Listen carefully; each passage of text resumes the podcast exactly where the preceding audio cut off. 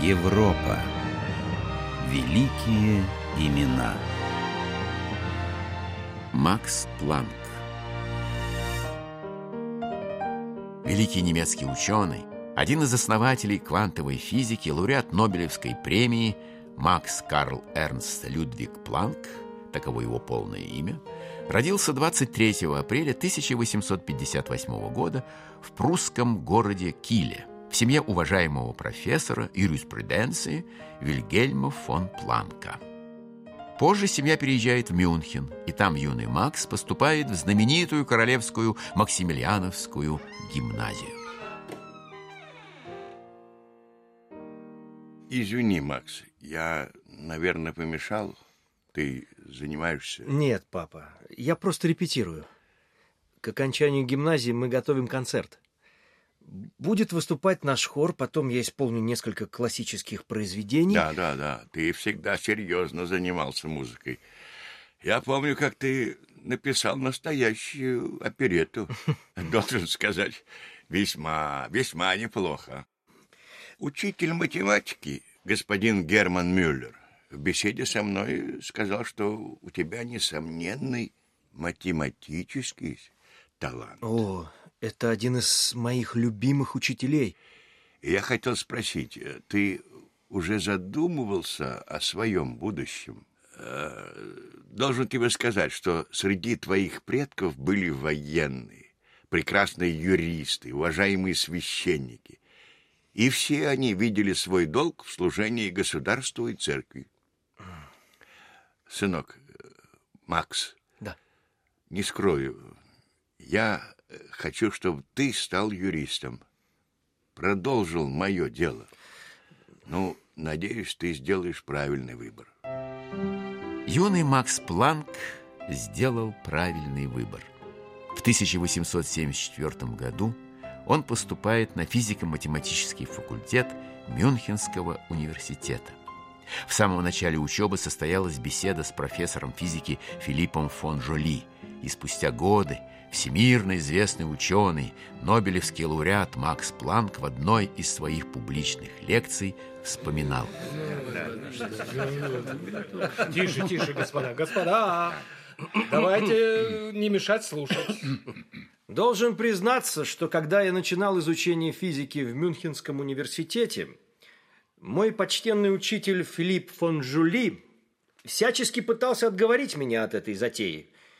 Он говорил о физике как о высокоразвитой, но едва ли не полностью исчерпавшей себя науке, в которой сделать что-то новое почти невозможно. Да, вероятно, где-то в каком-нибудь уголке и найдется пылинка или пузырек, которые можно исследовать и классифицировать. Но в целом прекрасное здание теоретической физики закончено и построено довольно прочно. Как видите, господа, перспективы моей учебы и будущей научной работы казались совсем нерадужными. И что же вы стали делать? Да. О, дел хватало. Я был хормейстером в нашем академическом певческом обществе, руководил оркестром, а по праздникам играл в церкви университета на органе. Простите, а как же наука? Конечно, я усиленно и добросовестно занимался физикой.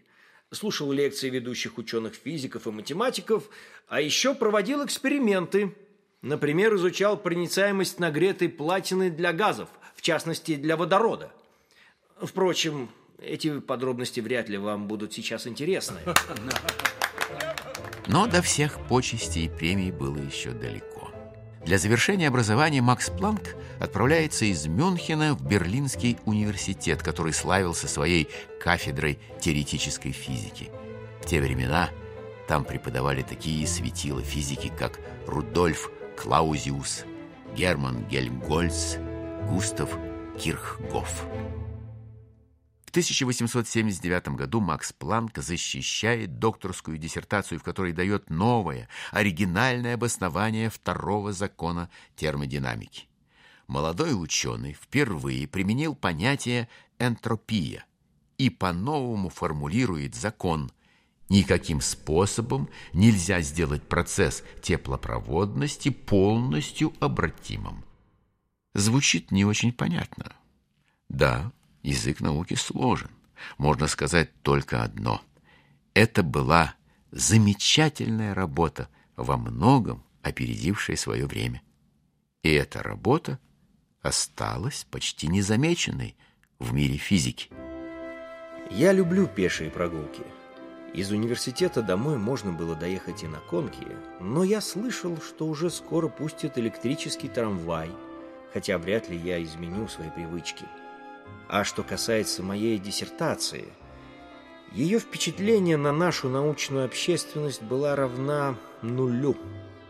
Университетские преподаватели вряд ли ознакомились с моим трудом. У физиков, которым близка эта тема, я тоже не вызывал интереса. Гельмгольц, вероятно, вообще не читал моей диссертации. Кирхгоф категорически не соглашался с ее содержанием. И все же я понимал важность задачи и продолжал работать. В эти же годы Макс Планк увлекся альпинизмом, покоряя труднодоступные вершины Баварских Альп. И это увлечение продолжалось до преклонных лет. Сохранилась фотография 80-летнего ученого на вершине 3000-ника в Восточном Тироле. Вы знаете, друзья мои, между наукой и альпинизмом есть много общего. Покорение вершины можно сравнить с научным поиском, с решением научной проблемы. И чем выше ты поднимаешься, тем более широкие горизонты открываются. Проработав несколько лет в университетах Мюнхена и родного города Киля, Макс Планк получил приглашение занять должность профессора кафедры теоретической физики в Берлинском университете. Прощаясь с коллегами, с которыми не раз возникали горячие научные споры, молодой ученый услышал много теплых слов. Уважаемый коллега Планк, вы читаете свои лекции так ясно и свободно, что мы можем только позавидовать. Нам всем очень жалко расставаться с вами. Да, господа, не каждый из нас может похвастаться, что студенты охотно и с интересом слушают его, они дремлют в аудитории. Совершенно верно, да, совершенно верно. Да. Коллега Планк, вы, как человек оригинальной мысли, всегда шли собственным путем. Да, ваша работа о законе сохранения энергии, увенчанной премией Гёттингенского университета и другие работы в области теоретической физики. Простите, господа, что мы все о физике да о физике. Мы забыли о главном. Наш коллега замечательный музыкант, отличный пианист. Нам будет не хватать чудесных музыкальных вечеров в этом гостеприимном доме. В начале 1889 года Макс Планк приступил к исполнению своих обязанностей профессора физики в Берлинском университете. Правда, вид имел совсем не профессорский. Высокий, худой, маленькие усики, в отличие от других профессоров, утопавших в пышных бакенбардах и бородах. Планк скорее был похож на студента. Странно, на расписании не указана аудитория. Это будет очень смешно. Заблудившийся профессор. Прекрасный повод для анекдотов.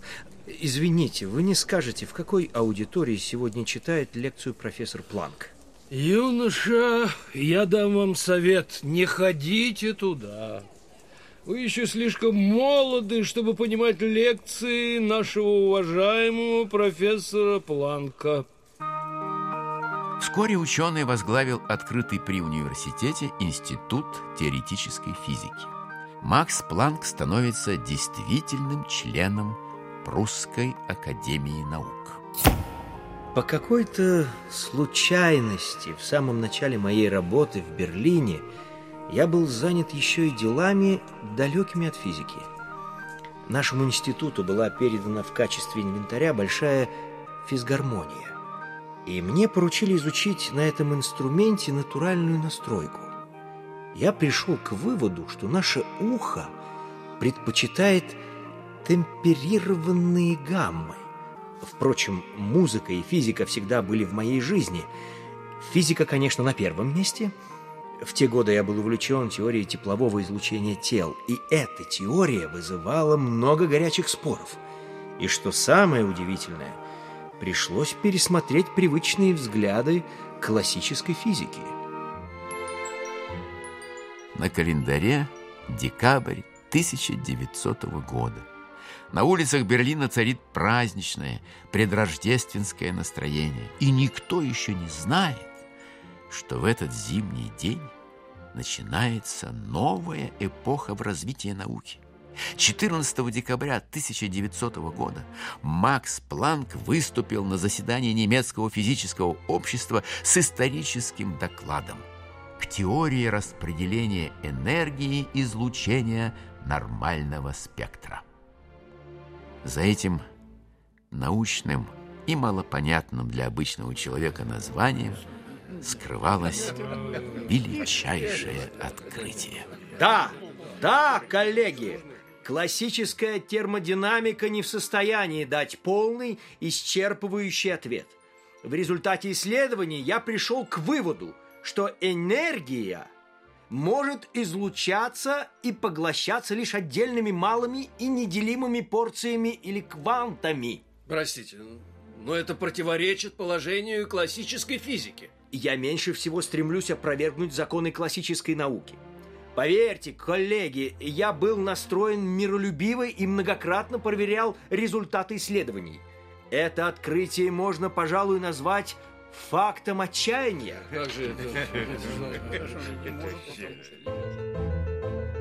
Этот день, 14 декабря 1900 года, стал днем рождения квантовой физики, которая живет по своим особым законам мира элементарных частиц. И сегодня классическую физику, в противоположность современной, часто называют физикой до Планка. А удивительная, невероятная квантовая физика определяет развитие науки и в нашем 21 веке.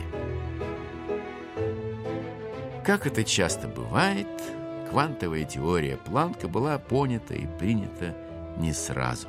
Спустя почти 2 десятилетия научные заслуги Макса Планка были отмечены Нобелевской премией по физике за 1918 год.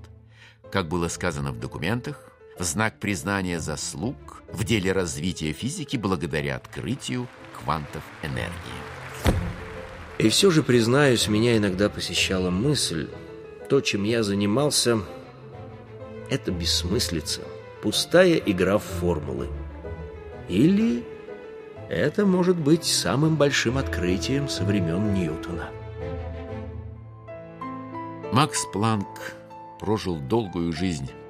Кроме радости научного поиска, были в ней и горькие утраты. Старший сын погиб в годы Первой мировой войны. Младшего казнили в январе 1945 года за участие в заговоре против Гитлера. Рано ушли из жизни и обе дочери. Но ученый нашел в себе силы продолжать занятия наукой. Читал лекции. В марте 1947 года состоялось его последнее выступление перед студентами. На скромном надгробье Макса Планка в городе Гёттингене высечено только имя ученого и число. Значение универсальной постоянной, известной всему миру как постоянная Планка. Именем ученого назван один из кратеров на Луне, а в 2009 году вышел на орбиту космический телескоп Планк.